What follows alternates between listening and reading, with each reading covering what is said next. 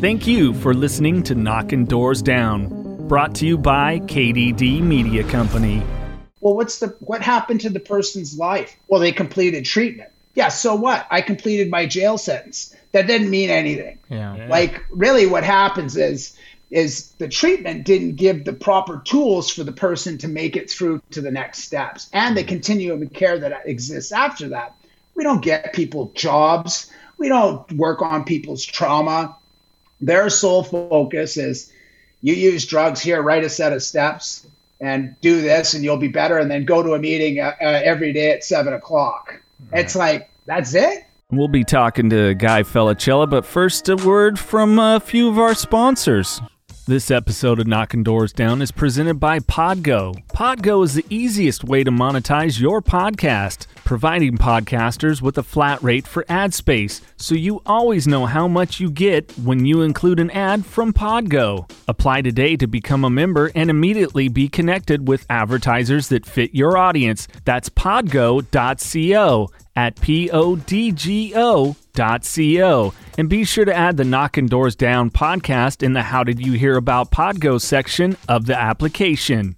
This episode of Knocking Doors Down is brought to you by Manscaped. Get 20% off and free shipping with the code KDD at manscaped.com. That's manscaped.com and use the code KDD. Guy Felicella is our guest this week, and this is Knocking Doors Down, a podcast all about those who have been through some dark times and adversity, but turned their lives around and are doing positive things. I'm your host, Jason LeChance. Been through some uh, various stuff. Of course, raised the hand. I am an alcoholic, and of course, my co-host Mikey Naraki. He's no different. What is going on, people? He's gotten busted a time or two. Yeah, what are you gonna do? Our guest, Guy Felicella, he doing some great work. He, he's so polite because, well, he's Canadian. He's what are you Canadian. They're super nice. I love it. it. It's it's a it's nice talking to him. He's an extraordinary man. Uh, spent 20 years on the streets uh, in active addiction. It's amazing that a he's still around and alive, but now a thriving man. Not only giving back and helping those uh, you know seeking recovery and in active addiction, but a family man, married, kids, Mm-hmm. Beautiful whole family, yeah. Yeah, just a true example of knocking doors down that you can turn your life around. And he's just such a pleasure to talk to. So this conversation is not only insightful, but we got some good humor in there too. so. Absolutely, absolutely. I'm excited for it. And uh, we can't do any of this without 5150 LTM. We are living the madness wherever you see us on social media, when we're out doing interviews, whatever it is. If you're checking us out on our YouTube channel, Instagram, Facebook, or even at KDD Media Company on Twitter, you'll see we're rocking the 5150 gear, and you can do the same. How, Jason? Well, just uh, click the link in the podcast description and use the code KDD20 for 20% off. What was it? KDD20 for 20% off. Sick. Guy Felicella. Welcoming to Knocking Doors Down, Guy Felicella. How are you, good sir? I'm doing great. Thanks for having me.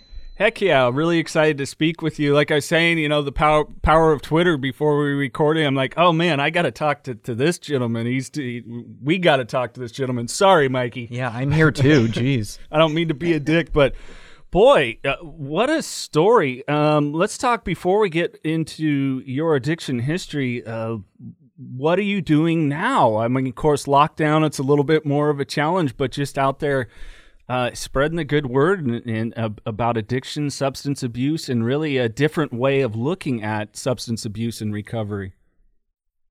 Yeah, no, for sure. I mean, you know, now I I work for the provincial uh, overdose emergency response center. I also work for the BC Center on Substance Use, and I also work for Coastal Health Regional Addiction Program. But I've also got my own company where I public speak openly in high schools, universities, uh, educating people on both aspects and all platforms such as harm reduction and recovery initiatives. Uh, just to let people know, like, hey, listen, if you're struggling, like, we're here to help. And so the response from, you know, I think my biggest passion is going in and educating our youth. Uh, I think that is the most important thing. And they enjoy hearing it from me, not from some police officer that's going to come in and arrest them for doing it. Uh, Which uh, one of you does drugs? Raise your hand. I am not going to speak up. Uh, just for people know, when when guys refer to BC, he's up in Canada, British Columbia. So uh, this is uh, this is cool because I love it up there and have some family lineage uh, from Canada. But so I want to ask you a question. You, you talk a lot a lot about harm reduction. Uh, can you clarify for people what you mean by harm reduction? Because it's not often used when we're talking about recovery, because you say the two go hand in hand. Yeah, for sure. I mean, you know, recovery is really the, it's not always about the drugs, right? Like, you know, I always say this, listen, if if you're doing drugs, that's fine.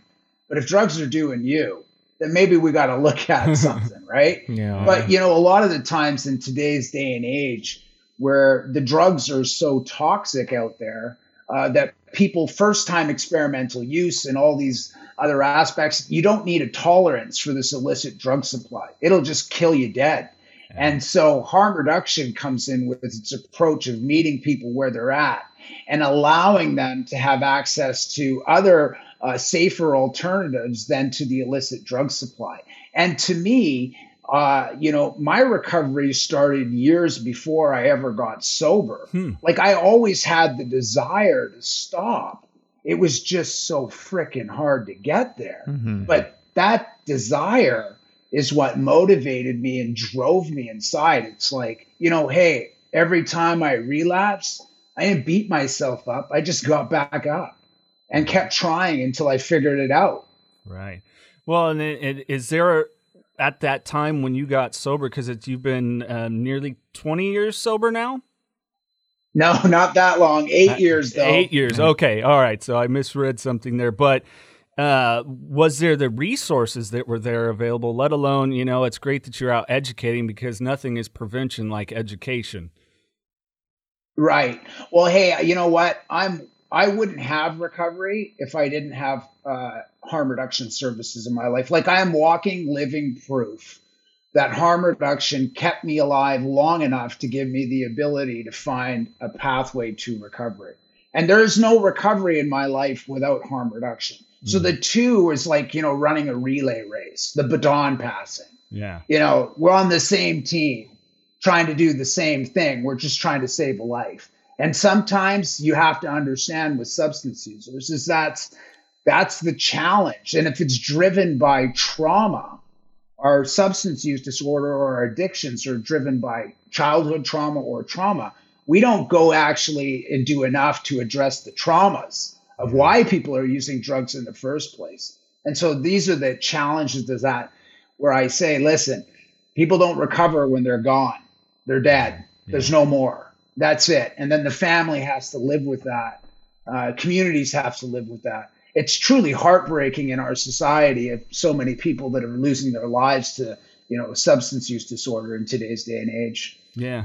Guy, I kind of want to back up a little bit. So you said that you started your recovery before you got sober, which is it's a little different from what we're hearing because you know when we talk to a lot of people, they're okay with the fact that this is me now. I, I can't see myself quitting. I just th- this is how it is. So, can you elaborate a little bit more? Like, what was going through your head during your addiction? Like, so you obviously knew it was bad. You obviously knew you wanted to get better. You just didn't. Obviously, the addiction yeah. overtook. But can you walk us through that a little bit?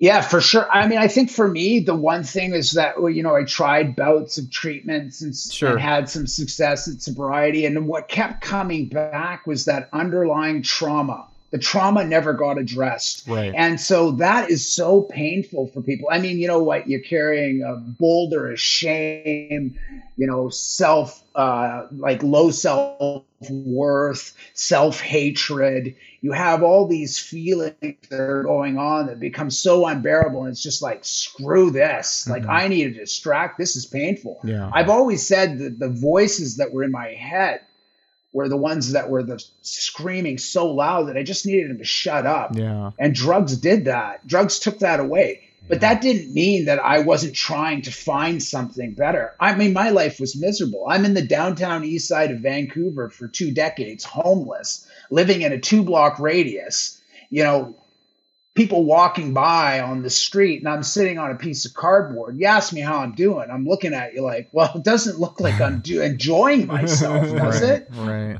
Like, so it's it's it's one of those things where um, even though you know inside, you know, I just I knew that I could figure it out. I just didn't have the time was on my side to figure it out. Mm-hmm. Yeah. Well, uh, you, you, know, you state in, on your um, website about your bio, grew up in a middle class home, but addiction fell to you at a young age, and you've referred to to trauma. Do you uh, are you okay with going into some of those trauma things that that led to it? I mean, when we say middle class, everybody you know automatically thinks married mom and dad, the white picket fence, and and a good yeah. scenario. But you know, you fell into addiction, gangs, and like you said, living on a two block radius in downtown for nearly two decades. I, I mean, it's crazy. Like, you know, obviously, for I dealt with, I think, verbal abuse, which a lot of people often don't attribute to that as being as destructive as other abuses. Mm-hmm. But verbal abuse to me was the thing that damaged me the worst because you have a young mind that's growing up and being constantly told that it's garbage.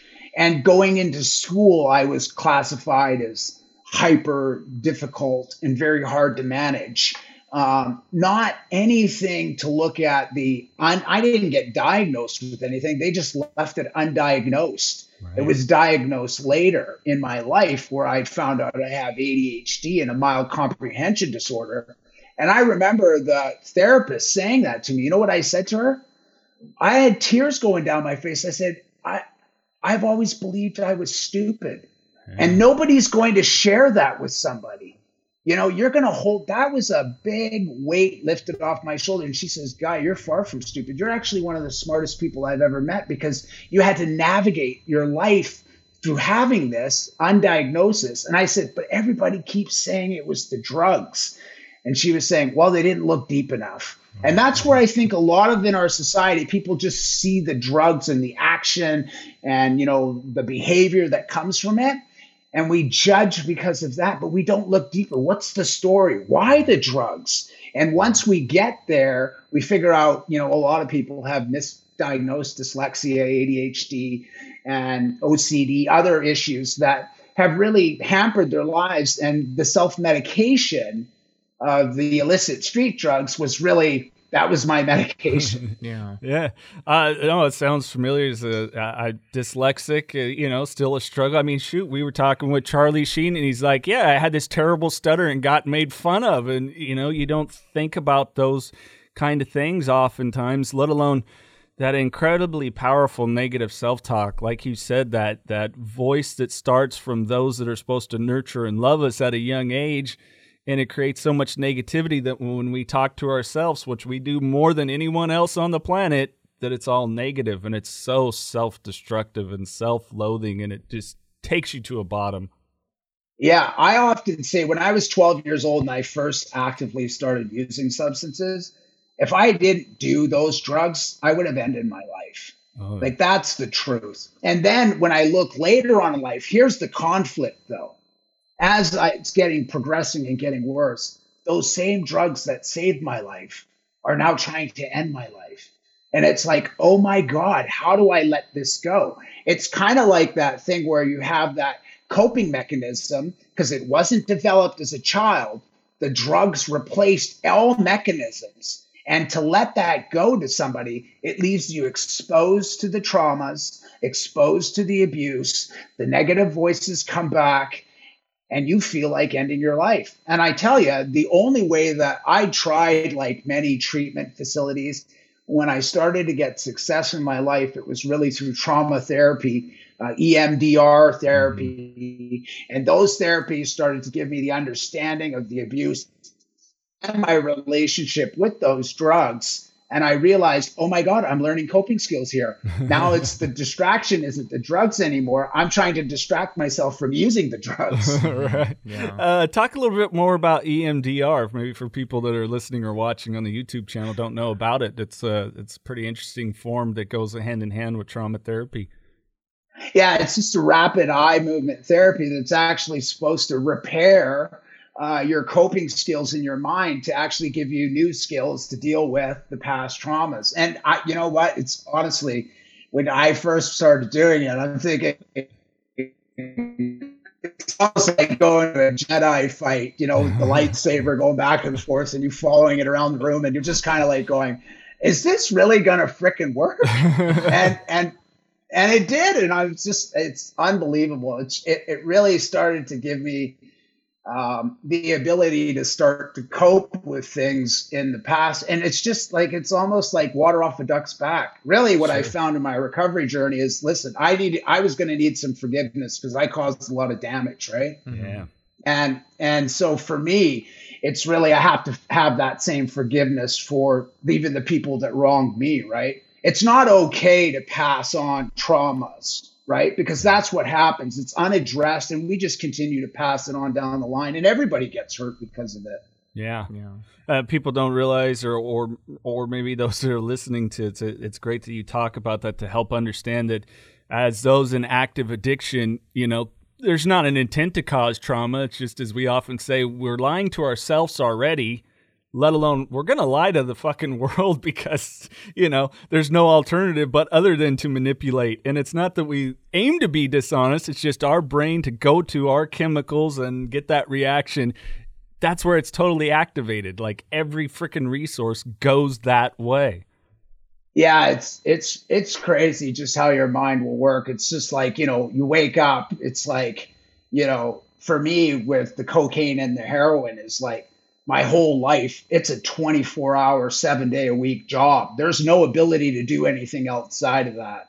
Like your whole life is using to not be sick, to get more, to use, to rip people off, to do whatever it takes to get more and to continue this pattern.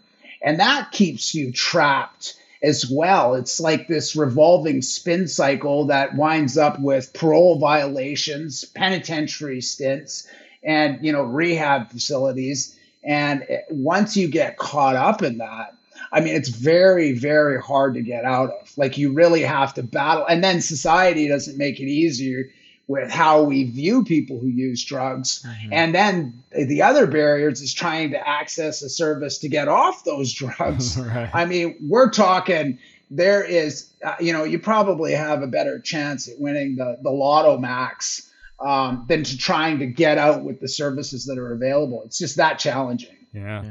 Well, you talk about about prison. Did you have any um, times where you were put into any sort of incarceration and had to detox within incarceration? Oh, that is like I mean, you have to remember when now with the harm reduction services that are in place now. I mean, a lot of people, it's a lot easier for people. Sure. But you go to prison right? For you're a heroin user, you give you a cup of water and a couple Tylenol and some Gatorade and tell you to, you know, drink fluids. Shit. You're gonna, you're gonna, you know, and you go in withdrawal. My withdrawal periods were longer than my stints in prison sometimes. You know, I'd get out still in withdrawal, like after 35 days. I haven't slept a wink. Yeah, it, it's just, it, it, it's so punishing. And then you have to as as a substance user because as as former substance users we've always had to manipulate the system right yeah. so for me when i went to prison if you drink alcohol right and you say you drink alcohol they give you valium for two weeks huh. so i said well hell i drink two forties a day mm. and i use heroin so that means okay medical detox for the alcohol will give you the Valium for a couple weeks, which subsided the withdrawal, but they wouldn't give you anything for the heroin. And so we have this hierarchy of what drug user you are. If you're mm-hmm. alcohol because it's socially acceptable, okay, we'll help you. Oh, heroin, not acceptable. You're going to suffer. And to me, that just doesn't make sense because it's, you know, it, it doesn't show people the ability to get better. So people for substance they're using, which doesn't make them feel good about reaching out, asking for help. I mean, those are the challenges that exist and why we have, I don't think we have so much of an addiction issue. I think we have an untreated trauma issue. Yeah, no, yeah. agreed. Yeah, and there has to be some that that part of uh, mental health that it, it, takes place in recovery. You know, it's kind of the you know the areas that we focus on. Of course, uh, spiritual, which some people have a struggle with that one, but uh, not only your mental health and your physical health as well that all have to come intact, and people really ignore that mental part. Oftentimes, they think okay, maybe, you know, I'm dealing with the spiritual. Hey, I get up, I go to work, I eat regularly. But if you're not really touching that trauma area, you leave yourself really susceptible to relapses and going back down that dark road. Yeah. And if it's a chronic relapsing health condition, like we say it is, it's kind of like then why don't we do more to help people when they relapse, right? We're kind of like they get that that I mean it's tremendous. I mean I used to remember the shame that I had already felt from going back. Oh, it's just so there's support for people that are in active recovery. Right. But if you relapse, your kind of support's, you know, it's shaky, mm-hmm. right? Mm-hmm. Oh, I don't know, we can't have you over here anymore. Like you know, we attach this this thing. And, and the majority of people who use drugs, they don't struggle with a substance use disorder. You know, they're just people who use drugs on occasion. And unfortunately, even for them, with the supply the way it is, even here in Canada, it's all fentanyl now. There isn't heroin on the market. It's fentanyl, synthetic, and it's changed everything on how you have to approach people that are struggling with an addiction or a substance use disorder. Really, you use, you die. You go to recovery, you relapse, you can die. I mean, the risk now for margin of error is that, you know, nobody going into treatment should ever be asked to leave without having the proper supports in place because we expect people to go to a treatment facility for four months. It's kind of like walking them to the end of a cliff and saying, okay, we're done here. It's like, but there's, you know, there's no bridge. Yeah. yeah, jump, right? Yeah. Well, we see it a lot in the Central Valley where we're located at in California, and you know the fentanyl, uh, just you know, uh, getting worse and worse and worse uh, with the illicit drugs. You know, we're seeing that rise with teenagers and, like you said, middle class homes and everything. You know, people always have that perception that the addict is the the individual under the bridge or down downtown in the two block radius sitting on the cardboard, and oftentimes it's the kid two blocks down or two doors down from mom and dad. Yeah, totally. I mean, majority of our deaths out here are in private residence. So that's to be a house like, you know, that people own, yeah. right? It's not it's it's not people dying on the streets. It's people are dying alone and there's there's a couple of factors with that. Well, number 1, the drug supply is, you know, toxic, but uh, number two and number three is bad drug policy and the stigma that surrounds it all. I mean, the stigma is just as deadly as the drugs themselves. Mm-hmm. It drives people into isolation. Why can't, why do I have to go rent a motel to go get high for a couple of days when, you know, if, if I was, you know, allowed to go and, you know, or I felt comfortable in front of other people? Well, no, you can't because you might lose your kids, you might lose your job, you might lose all these things. They might throw you in prison. Mm-hmm. Um, and, and that's just the risk to reward with that is just, no, I'll just isolate. And then, you know, I tell people, well, you could die alone. What about your kids? What about your wife? What about, well, I won't have to deal with when I'm gone. I mean, that's tragic to hear that come out of somebody's mouth. Yeah. Well, and touching on that, you speaking on your TED talk, which, um, you know, people Google uh, guys, uh, guy's name, you'll go go to his website. You talk about a firefighter that you knew, uh, workplace injury, and we we've talked with you know athletes that fell into using opioids and then going to the legal market and uh, you know workplace hockey occupational hazards. But firefighter you knew broke his back, and it took off from there. Yeah, I I you know here's a guy that is like you know serves the public, will do anything to protect the public, right? Yeah. Runs into a building to save somebody, falls out the window, breaks his back. You, you know what I mean? Then gets prescribed uh, opioids for the pain, but but then after that gets cut off. And he wasn't he. This guy had a beautiful childhood, all the great upbringings of everything. He just became physically dependent and the pain that happened from that was so unbearable. And they cut him off those pain meds. And then he had to go buy illicit fentanyl off the street, which opened up a whole new uh, can of worms. The only choice that that guy made was running into that building to save that person's life. Right. That's the that was he didn't make a choice to have all these other uh, issues come with that, but that's what happens. And cutting off, you know, even pain patients is killing them. I mean, these are people that are physically struggling with pain, and doctors, are, you know, cutting people off. I mean, this is just fueling more people to the illicit drug supply. It's like, listen, at what point do we say the way the laws and policies are in place aren't working? Well, I think it's gone from defeat to debacle.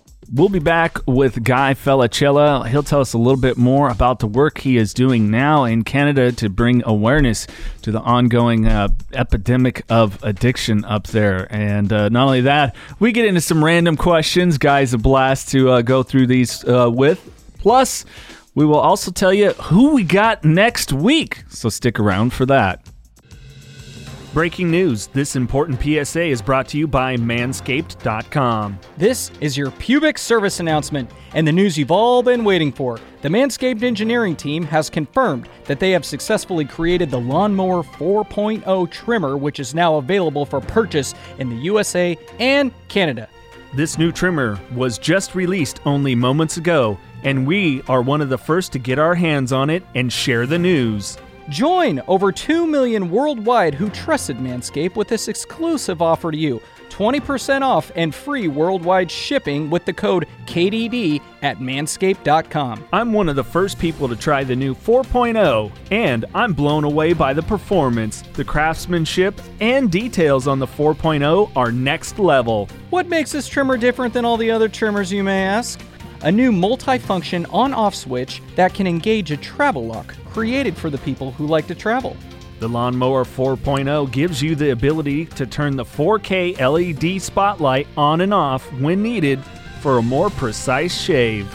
The new trimmer even allows you to customize your trim all over through additional guard lengths with sizes 1 through 4. And look wise, it's sleek with a two tone matte and gloss finish.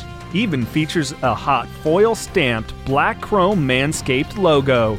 Show that mower off loud and proud. Get 20% off and free shipping with the code KDD at manscaped.com. That's 20% off with free shipping at manscaped.com and use code KDD. Unlock your confidence and always use the right tools for the job with Manscaped.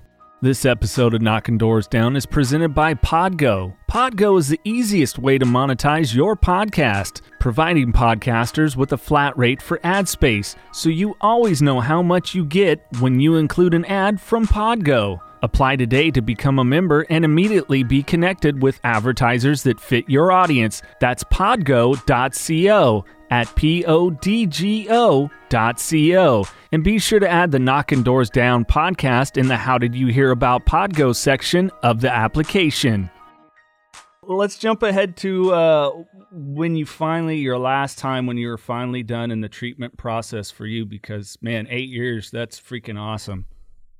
Yeah, I, I mean, you know, the last eight years, like, listen, this is what my whole life from 1983 to 2013 using drugs, right?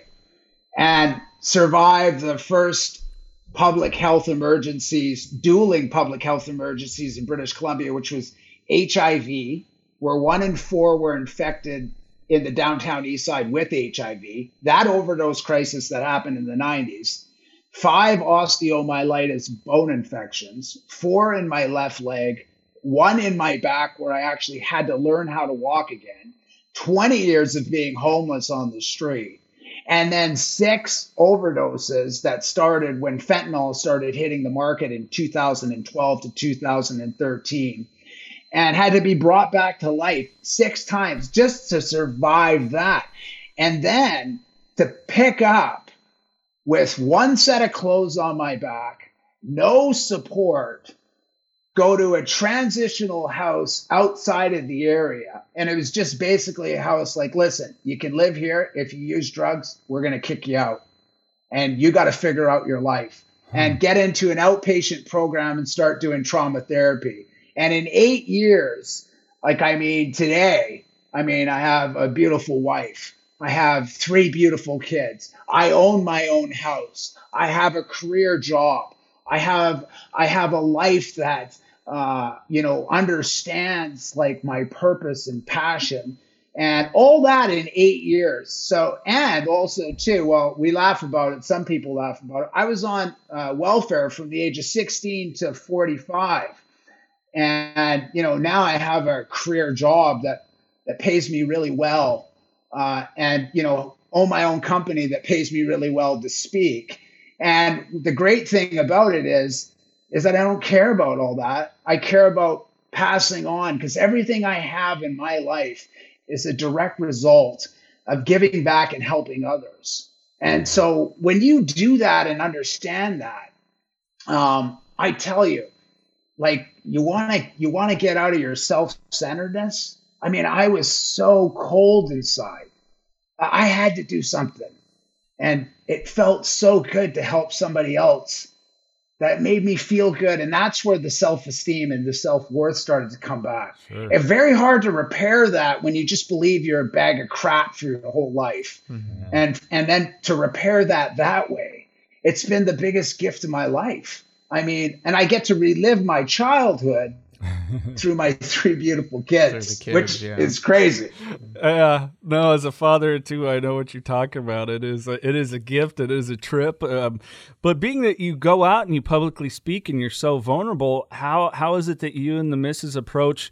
Uh, talking about your life with the kids, or are they too young at this point that you haven't really broached that? Because I know that's something that my kids are now close to teenage years, so I'm very open with them about about my substance stuff as well as their mom has been too and some of the stupid stuff we've done because of alcohol or drug use yeah we're going to be those parents that definitely they're too young right now but mm. if they were to ask questions even at this age we're ready we teach our kids it's about learning moments for us because a lot of the times we go into the downtown east side and give back you know we'll we'll go down there and, and hand out food in the community and uh, you know, my daughter who's four, uh, she's sees a guy sleeping on the street, and she, I remember her saying to me, uh, "Dad, why is the man sleeping on the street?" And I just, you know, there's a teaching moment, saying, "Hey, listen, like not everybody has the privilege of having a place to live, and um, there's nothing wrong that."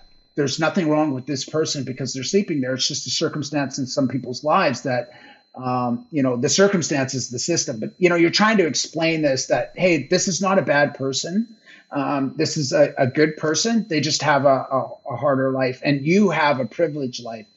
Next time we came down there we parked in the same area and we were walking down the street. She didn't see the man there. And the first thing my daughter said to me which knows that kids are absorbing information she said, Dad, Dad, the man's not sleeping there.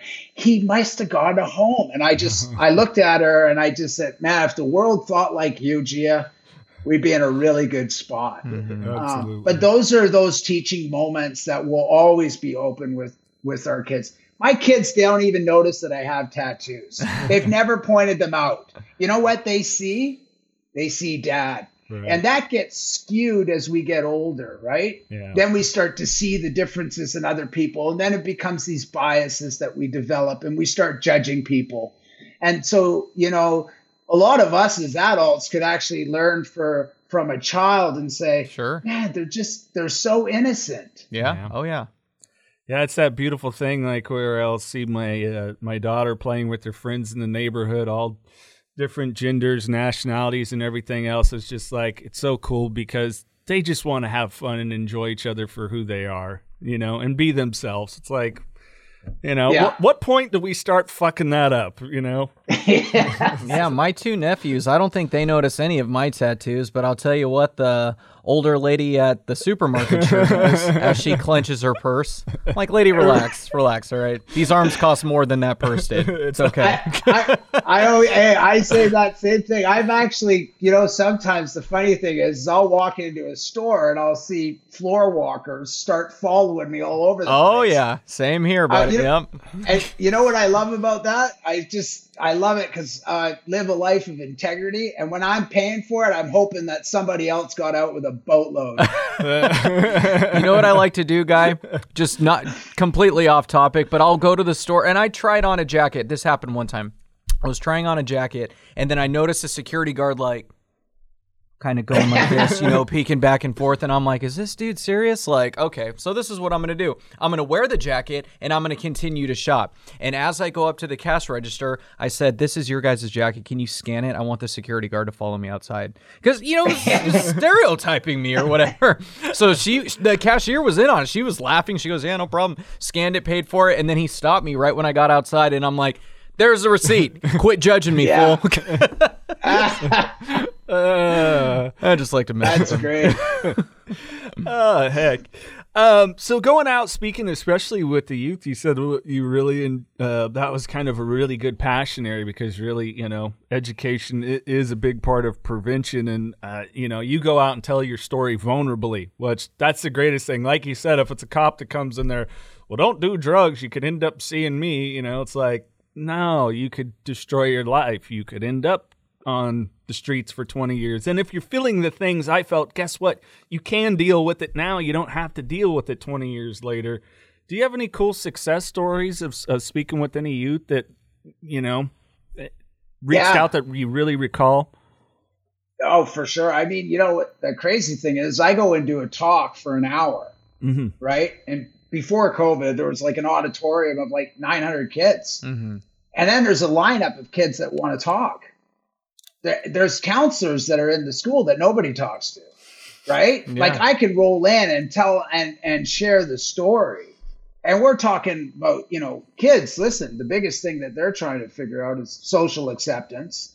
Uh, then, you know, they hear uh, my involvement with gangs as a youth and then the drugs and all that kind of stuff. They come up to me and talk to me about themselves and their struggles. And they're impacted by the same things we are as adults the stigma, the shame, the isolation.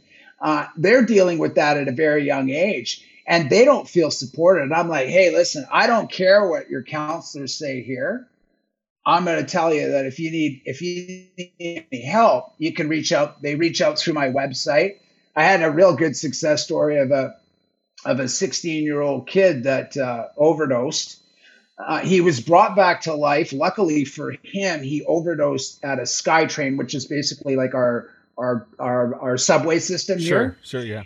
He brought back to life by um, the transit police and a couple outreach workers, and then the school when uh, they contacted me.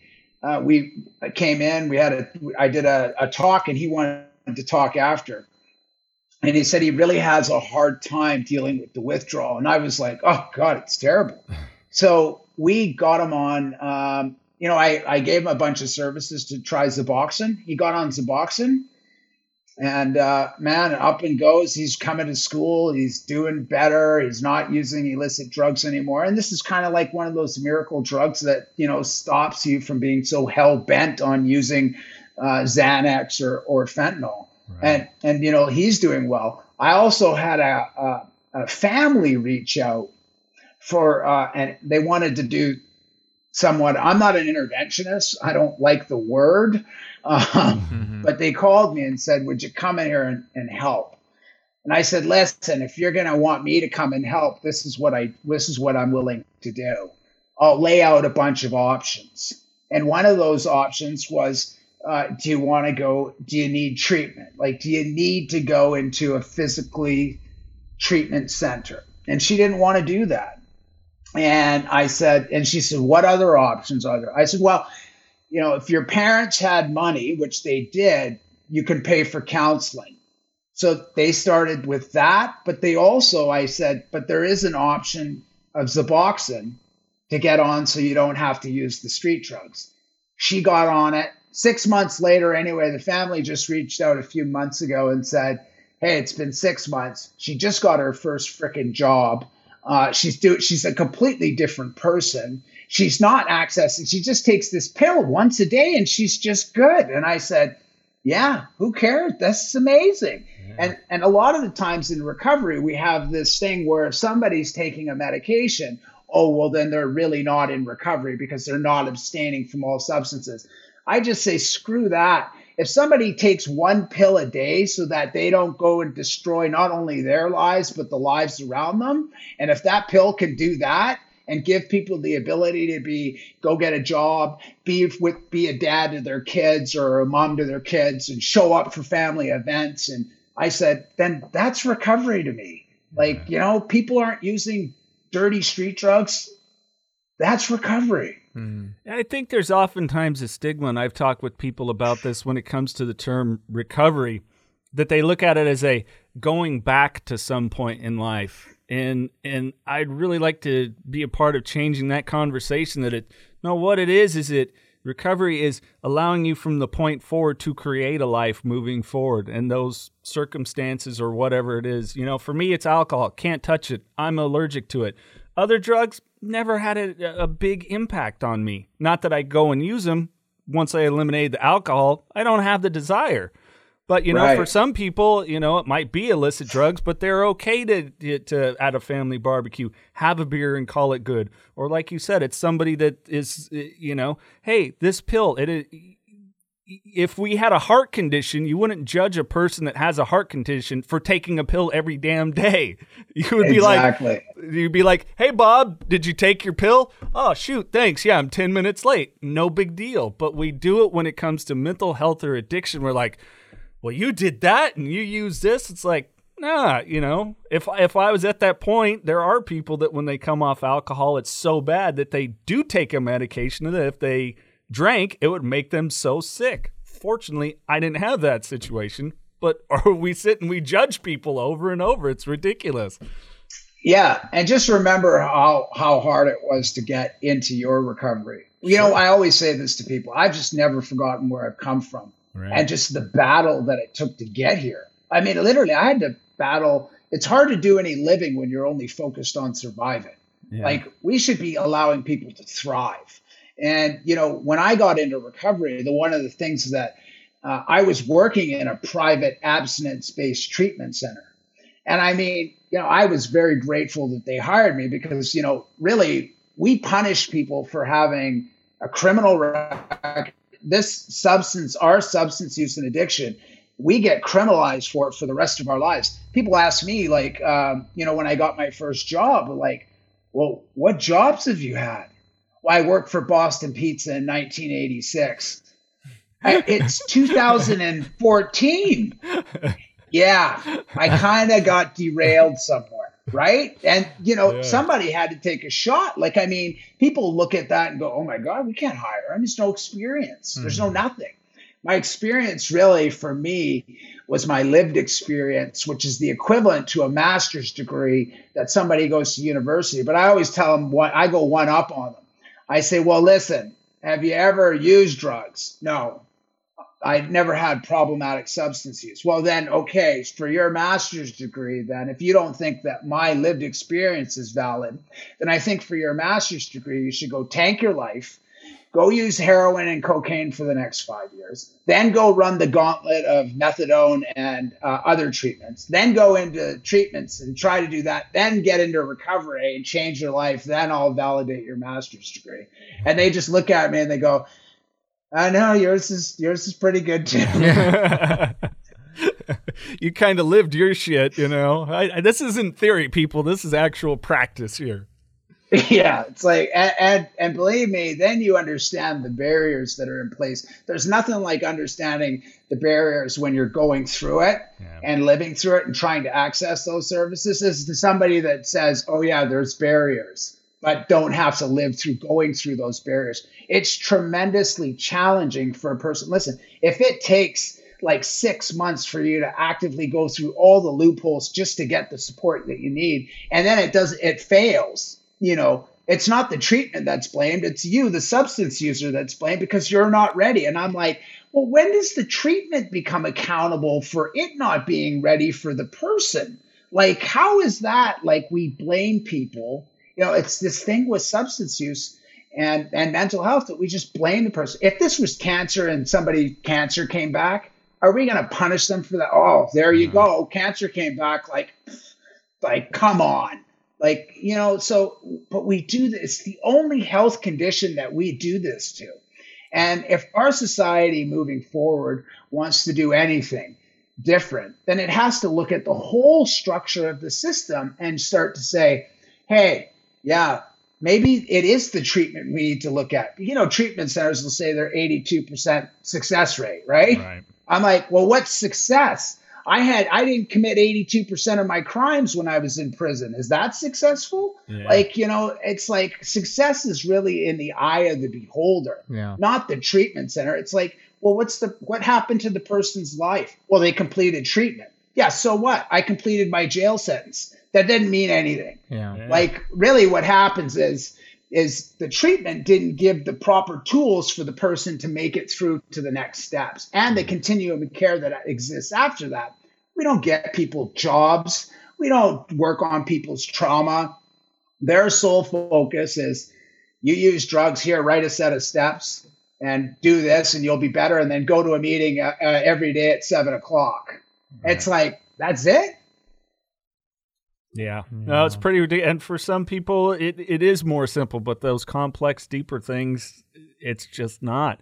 And, and, yeah. you know, I know for me, I have to, uh, especially during this lockdown pandemic, boy, it was tough. And there's so many people. I mean, we've seen celebrities relapse, and and of course the thousands and thousands that are out there that we haven't heard about because they're not a high profile name. Yeah, I, I, mean, it's just been, you know, familiar foes to people who struggle with addiction, right? Mm. Isolation, right? Mm. This pandemic is just, we're going to have a severe mental health and addiction crisis even after the pandemic because of just all the people that, uh, you know, struggle with isolation, loneliness. Uh, it's just so familiar for us. And, you know, one of the things too, like I just tell people is, is find your path like if that's Narcotics Anonymous, Alcoholics Anonymous, or Harm Reduction Services, well, I don't care what it is, man. I just don't want people to die. And I want people to get better. And I want people to say to, to me, this is what worked for me. Mm-hmm. Because not always what works for one set of groups of people is going to work for somebody else. And we need to be okay with that and saying, hey, listen, if this person has to take a, a pill they have to show up here at the meeting. I used to say this to people, or people used to say this to me. I was on medication for about the first nine months while I started my recovery journey. And why wouldn't I be? Because I used drugs for freaking 31 years. Um, and people used to say, they didn't judge me for that. You know what they said? Oh my mm-hmm. God, he's at a meeting. He's not sticking a needle in his neck. This is amazing. Yeah. You know, and, and it was those things that said, you know, you hang around people I always tell people if you're going to hang around a group of people, hang around people that are far more successful than yourself. Absolutely. And when you do that, it raises the bar in your own life. And that's where I went into this thing. I wasn't going to get just better. I was going to make changes. Yeah. And I I had dreams. Like I mean, I remember when um, I met my wife. Like I just I needed somebody. I just needed you know. It's kind of like the Grinch, where he didn't hate Christmas. you know, he just found out that he wasn't, he, he needed love from people. And that's really what yeah. I didn't hate the world. I just needed somebody to love and somebody to love me back. Right. And, and, and my wife is that continuum of care that really taught me how to live. I remember getting into recovery, and this is how long that I've been, you know, not doing normal stuff. I remember trying to the toaster right? The toaster had a side button that you push and the toast would go down, but I was looking for, you know, the, the, the thing. and, and, I'm, and, and, and I'm, tr- I'm staring at this thing and I'm like, and the guy comes by and he goes, Oh yeah, hey, that toaster got me too. And I'm like, yeah, how does it work? And he goes, oh, there's a button right here. Push the button. And I was like, oh my god, technology! And the toast, the toast went down, and I thought, why? And he goes, oh, that's a great toaster. And, and, but he didn't. But he didn't shame me for that. What right? is this you know contraption? I mean? yeah. But hey, when I got a job with the health authority, they said this: Hey, have you ever worked on a? Do you know how to use a laptop? I said, Well, no, I, you know, I've been in the downtown east side for 20 years. I know what laptops to sell and which ones are good, but I don't know how to use it actually. They were like, oh, we're going to hire uh, a tech uh, specialist to work with you so you understand that. But that wasn't somebody trying to, you know, and for me, with my uh, comprehension disorder, um, is I have to learn through seeing things. You can't just give me a bunch of directions Yeah. and hand me a piece of paper. I have to learn visually. So I have to. Sh- you have to show me how it's done. I'm the exact same way. I like, oh, there's directions. Read them. I'm like, no, just show me. like, Yeah. I'm not reading that. That's gonna take too long. I need to see somebody do it. I'm a visual learner. Yeah. yeah and, and that's when i discovered that um, really my therapist was the one that brought it out so how i see things like uh, i couldn't understand certain words like I, how i do a test is i don't read the book i read the questions on the test and then look for the answers in the book Sure. Yeah. because i can't i can't i can read a book but i just can't remember reading it Yeah. and so for me, I have to physically do it a different way. And this is my uh, learning disabilities that I've had to function with without having any support. And so a lot of the a lot of the of my challenges really came from that undiagnosed learning disabilities. Yeah. Ah, and I can relate to that too. It's funny hearing you guys talk about this. This guy gives me shit because I'm a little kid. You know, it's one of the things I found in, in in recovery was going back to doing the things I enjoy as a kid, and that's Legos. So it's a visual instruction. There's if it was written out, I would mess that up. But there's the picture, match the picture. You're good, buddy. Uh, you know, so Yeah. it's those kind even in trauma even in trauma therapy, it's not all about dealing with your traumas. It's about remembering what you used to love. yeah. Mm-hmm. and and my therapist was like, "What did you used to love?" And I was like, "Oh God!" Like I, I mean, I used to love playing ping pong, and I go, "Well, it's pandemic, can't really do that." And sh- and then I I remembered an old hobby. I used to collect hockey cards and baseball cards, and I said, "Man, I used to love doing that." She says, "Why don't you start? Why don't you do it again?" So I now really one of the things I discovered was my old passion to collect hockey cards and, and baseball cards again and how fun it is. And so I, I, I, this is what I do with my kids now. Yeah. And it's just, it's so amazing, man. Yeah, I'm loving the photo behind you there. You get the uh, the guys playing puck. Uh, what uh, what what is that picture of in the background? Hopefully, people that aren't watching on the YouTube, you'd have to see on on YouTube. That's- but guy's got a great photo behind him. That's uh, Bobby Orr, Okay. the, yeah, the Bobby Orr iconic, uh, you know, game seven winning goal scorer, you know, dramatic Boston Bruins. I'm not a Bruins fan, so this is my, this is my father-in-law's uh, office. So, oh, awesome. Uh, ob- uh, because That's not the mine. three That- kids. that's not mine. yeah. Don't saddle you I'm with a- the Boston ha- Bruins. Yeah, I'm a I'm a Montreal Canadiens fan, so I'm probably even more hated than the a Bruins. fan, so. Yeah, my daughter was really into hockey there for a little bit. She, whatever reason, hooked on the Maple Leafs, and it was like, okay, kid, you know. So we went to a couple of games, and they're like, "This is cool." I'm like, "I know, I've never been to hockey either." you Oh, hockey in Oh, person's yeah. a blast. When you go to the games, that's an absolute blast for Heck sure. Yeah, Oh yeah, I mean anything like that is it's it's really good. So that's the thing what we forget too when we're using substances. We we often forget the things that we used to enjoy, like Yeah. you know, I, I just lost those memories because of layers of trauma Sure. and burying all the feelings. We forget the things that we used to love doing, but that's part of recovery too. It's, it's repairing that and remembering, oh my God, I used to love doing this. Let's start that again. Mhm. My wife actually, unfortunately, the hockey card stuff is kind of expensive now. and my, my wife has given me a limit to where it's like, okay, shut her down, pal. Well, they are. I mean, cards alone are expensive now. Like my nephews, they'd get into basketball. We'd collect football cards and stuff. Not only are they hard to find, but when you do find them, they are getting pricey. They're getting up there. Oh, it's it's cra- like I mean, uh, yeah, I mean, you know, well, I always said my wife, I've dropped, you know, probably millions of dollars on dope. So if I'm going to drop a million dollars on hockey cards, it might not be a bad thing. Yeah, exactly. exactly. Especially, uh, there's some investments that I've made in some cards for sure for my kids. You know, anything I do is really uh, for my kids. I, I mean, you know, for their future and Yeah. uh, you know, repairing relationships uh, Sure. is is is is always those things that uh, you know I do moving forward. Yeah, absolutely. Yeah. Uh, real quick before we get to some fun random questions, guy. I know for me, my tattoos, I'm not as covered as you or Mikey for that matter, but they have a personal meaning. Anything personal about the ones that that you've gotten? Because you got what full left sleeve and then one on the neck too. Yeah. Well, my wife. Uh, Oh, you're brave. You got your wife's name on you? I know. Hey, I got my wife here. This is a friend that passed of a drug overdose, a, a Mhm. good friend of mine. So that's the memorial. Uh, this is kind of the. These were all done in the penitentiary, by the way. So Oh shit! All single needle, huh? all single Uh, needle. yeah. That's right. tough. That's right. Boy. Yeah. Not only is it and- tough, but that probably took forever. I mean, I'm sure you had free time in there, obviously. You're, you know, but Yeah, no- single needle, man, that dude, takes but for that takes forever.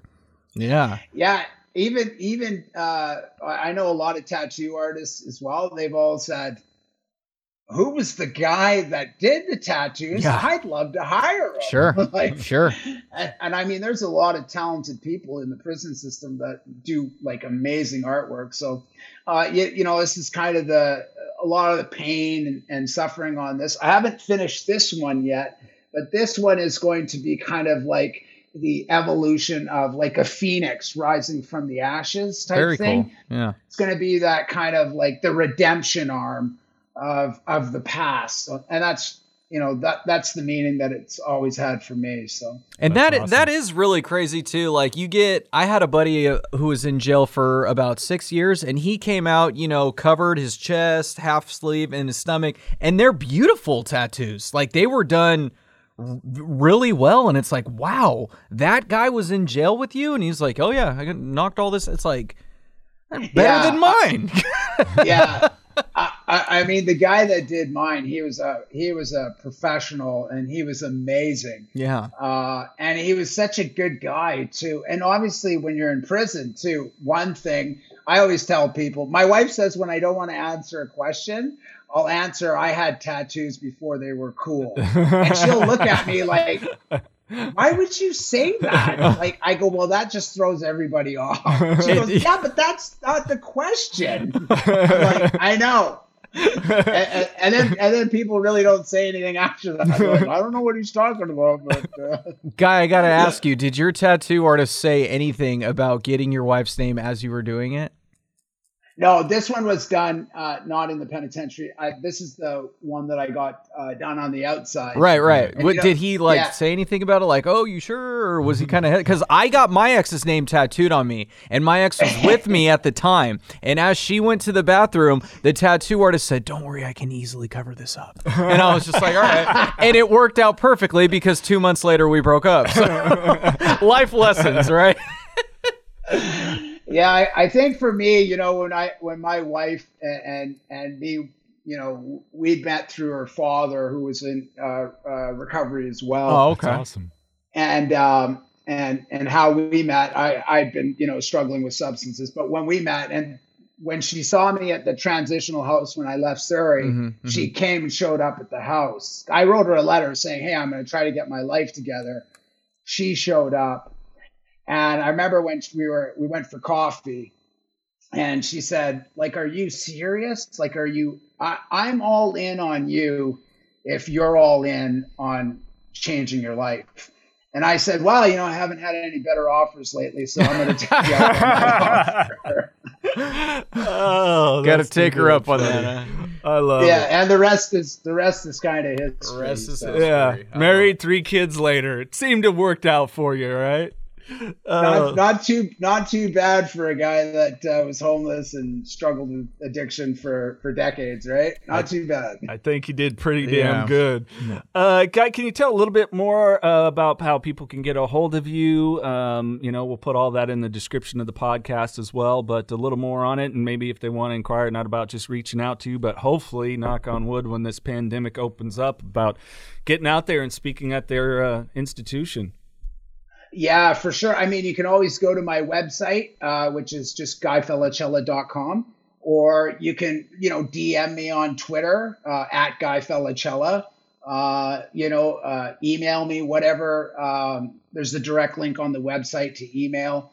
uh, you, you know, you can do that. And uh, um, obviously, for me, one of the I, I I'd love to come and and speak and in places uh, around the globe. I mean, obviously, with the pandemic, it's actually helped me a little bit in the sense that.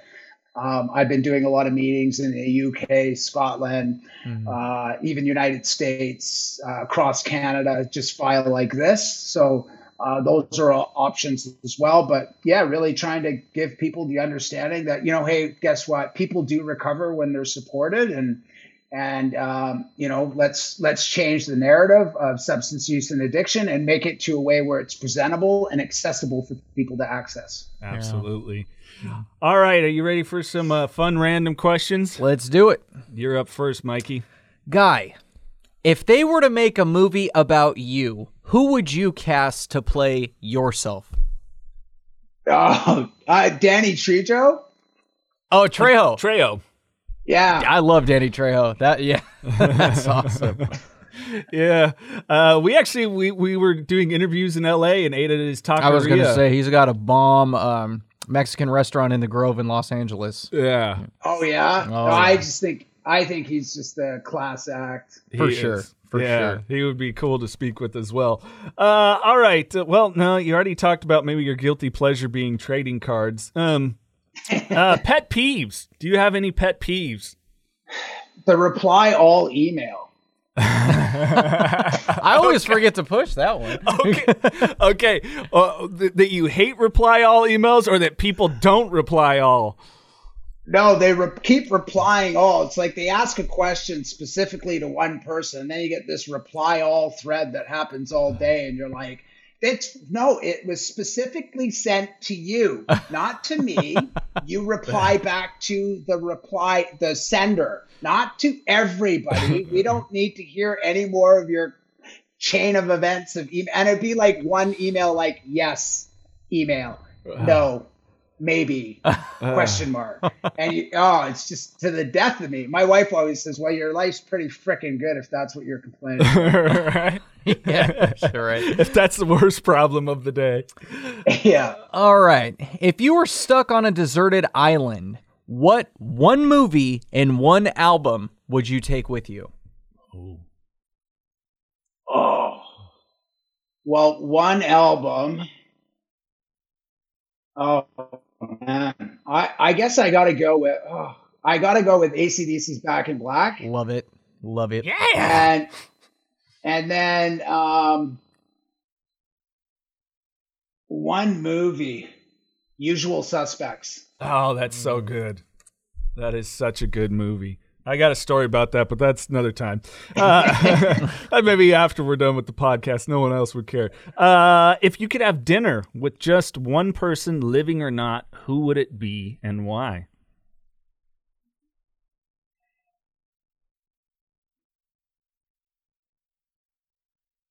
Well, I. Anybody. One person. Anybody. anybody. Famous, eh, not famous, anybody you want. I I think I'd have to have. I I'd love to I'd love to have dinner with my grandmother, uh, uh, who's pa- who passed. Mm-hmm. Uh, just because um, she she died in 2013, just uh, six months into my recovery, and just to have the ability to to she knew that uh, she she witnessed the first birth of our our son Mm-hmm. And then she died like a few days after that. Mm-hmm. We have one picture of her holding him. I think it would be to because my grandmother always said like you're going to do big things one day, and she never judged me for using drugs. So I, I if I could have dinner with her, just say this is what freaking happened. Oh, yeah. What you said has happened, Grandma. I love uh, grandmas know, man. Be, grandmas no. Yeah. yeah. Uh, one more, Mikey. Yeah, let's do one more. All right. Um. okay, well, we did that one. Okay, if you could have one superpower, what would it be?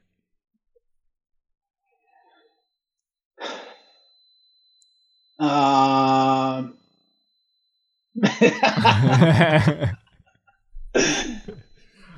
The uh like of all superpower superheroes. Sure. Or even if you got one you've made up that hasn't been presented yet. hey, we're copyrighting that, by the way. Marvel, DC, don't come and steal what guys come up with. They probably already own it. Yeah. I I'd probably just that if you could just have a, a button that you could push that would just stop people from talking. wow, I had no idea how much alike you and I were, man. As far as the reply emails, I hate people talking too.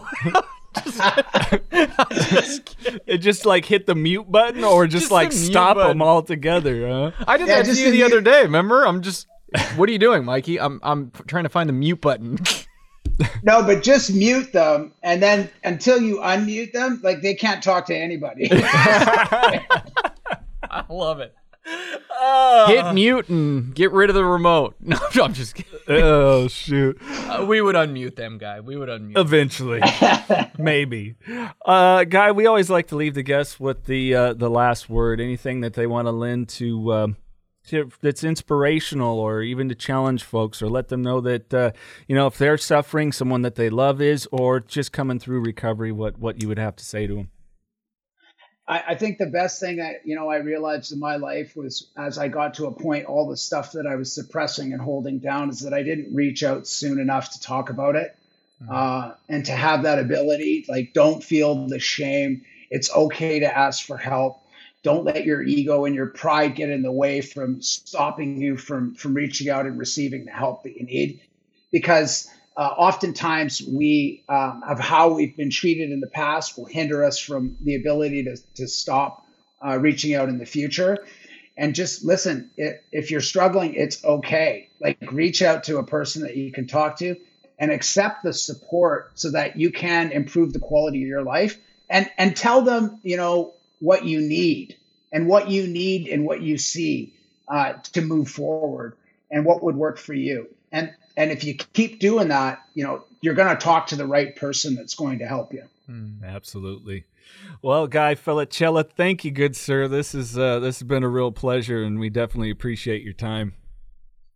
No, hey guys, it was a blast. Awesome. Uh, keep up the great work, and and uh, anytime you guys need anything, please reach out. And thanks for sending me those gifts. I'm truly humbled to be here, and uh, you know, I hope this inspires other people to to to make some changes in their lives to be better people as well on both sides people with substance use and people who view them right absolutely. right absolutely congrats on the eight years too thanks my friends you, you guys have it. a great day you All too. right, guy guy felicella what a good dude what a sweet guy I still want to go visit Canada. I know you're out, but I'll go hang with Guy. I'll go to Canada. It's super friendly over there. We're very, we'd be very welcomed. I, w- I would well no we'll just being that I have the last name Lachance we'll just lie about being American.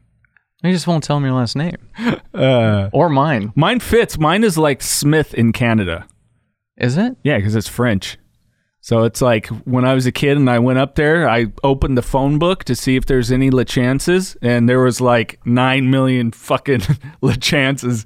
How many Rockies did you see in there? I didn't look. Uh, I was only uh, six years old. Why would you put that on me? You weren't even born always, yet. You're supposed to have that sense that I would be gracing the world with my presence very soon. You could. Never mind. uh, Mikey, Jason. We got a guest next week. We sure do. What name does he go by? He goes by the name of Mr. Gary Busey. That's right. We talked with Gary Busey not only about uh, the accident that caused his head trauma, but uh, some of those famous movie roles that he's been in uh, Lethal Weapon, Buddy Holly story. The list goes on and on. Plus, a little bit about his uh, biography that he's put out, the Buseyisms that are in there, and so much more. It's an interesting conversation with Mr. Gary Busey. You will hear a lot of Buseyisms, so get ready, people. That is right. Again, we thank 5150 LTM. Click that link in the podcast description. Use the code KDD20 for 20% off. And also, don't forget, Carlos Vieira's autobiography, Knocking Doors Down. We just gave away a copy of it digitally as well as a Kindle for our Mother's Day contest. So make sure you're following us on social media. That's at Knocking Doors Down on Facebook and Instagram, at KDD Media Company on Twitter, because uh, we've got another contest coming up for Father's Day. Mm-hmm. So follow us. You want to get some cool free swag from us. Uh, anything else, Mikey? No, I'm going home. On that note, keep knocking doors down.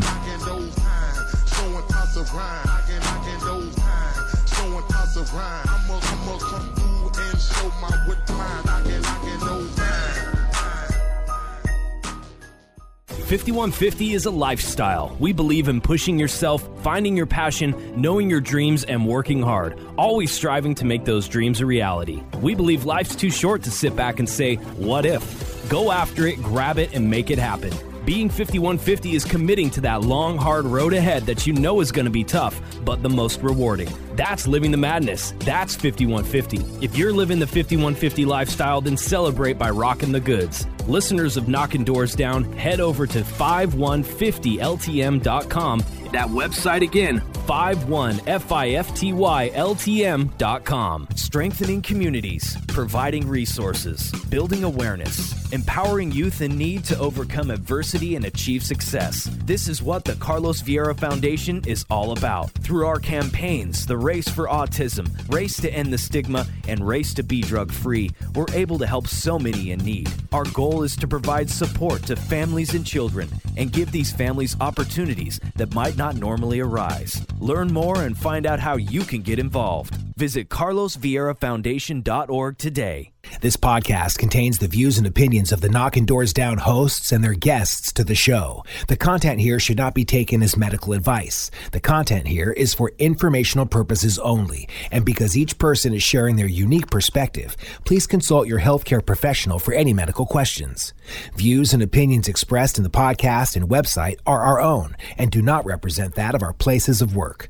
While we make every effort to ensure that the information we are sharing is accurate, we welcome any comments suggestions, or correction of errors. Privacy is of the utmost importance to us. For those wishing anonymity, people, places, and scenarios mentioned in the podcast have been changed to protect confidentiality at the request of certain guests. This website or podcast should not be used in any legal capacity whatsoever, including but not limited to establishing standard of care in a legal sense or as a basis for expert witness testimony. No guarantee is given regarding the accuracy of any statements or opinions made on the podcast or website. In no way does listening, reading, emailing, or interacting on social media with our content establish a doctor patient relationship. If you find any errors in any of the content of this podcast or blogs, please send a message through the contact page. This podcast is owned by KDD Media Company.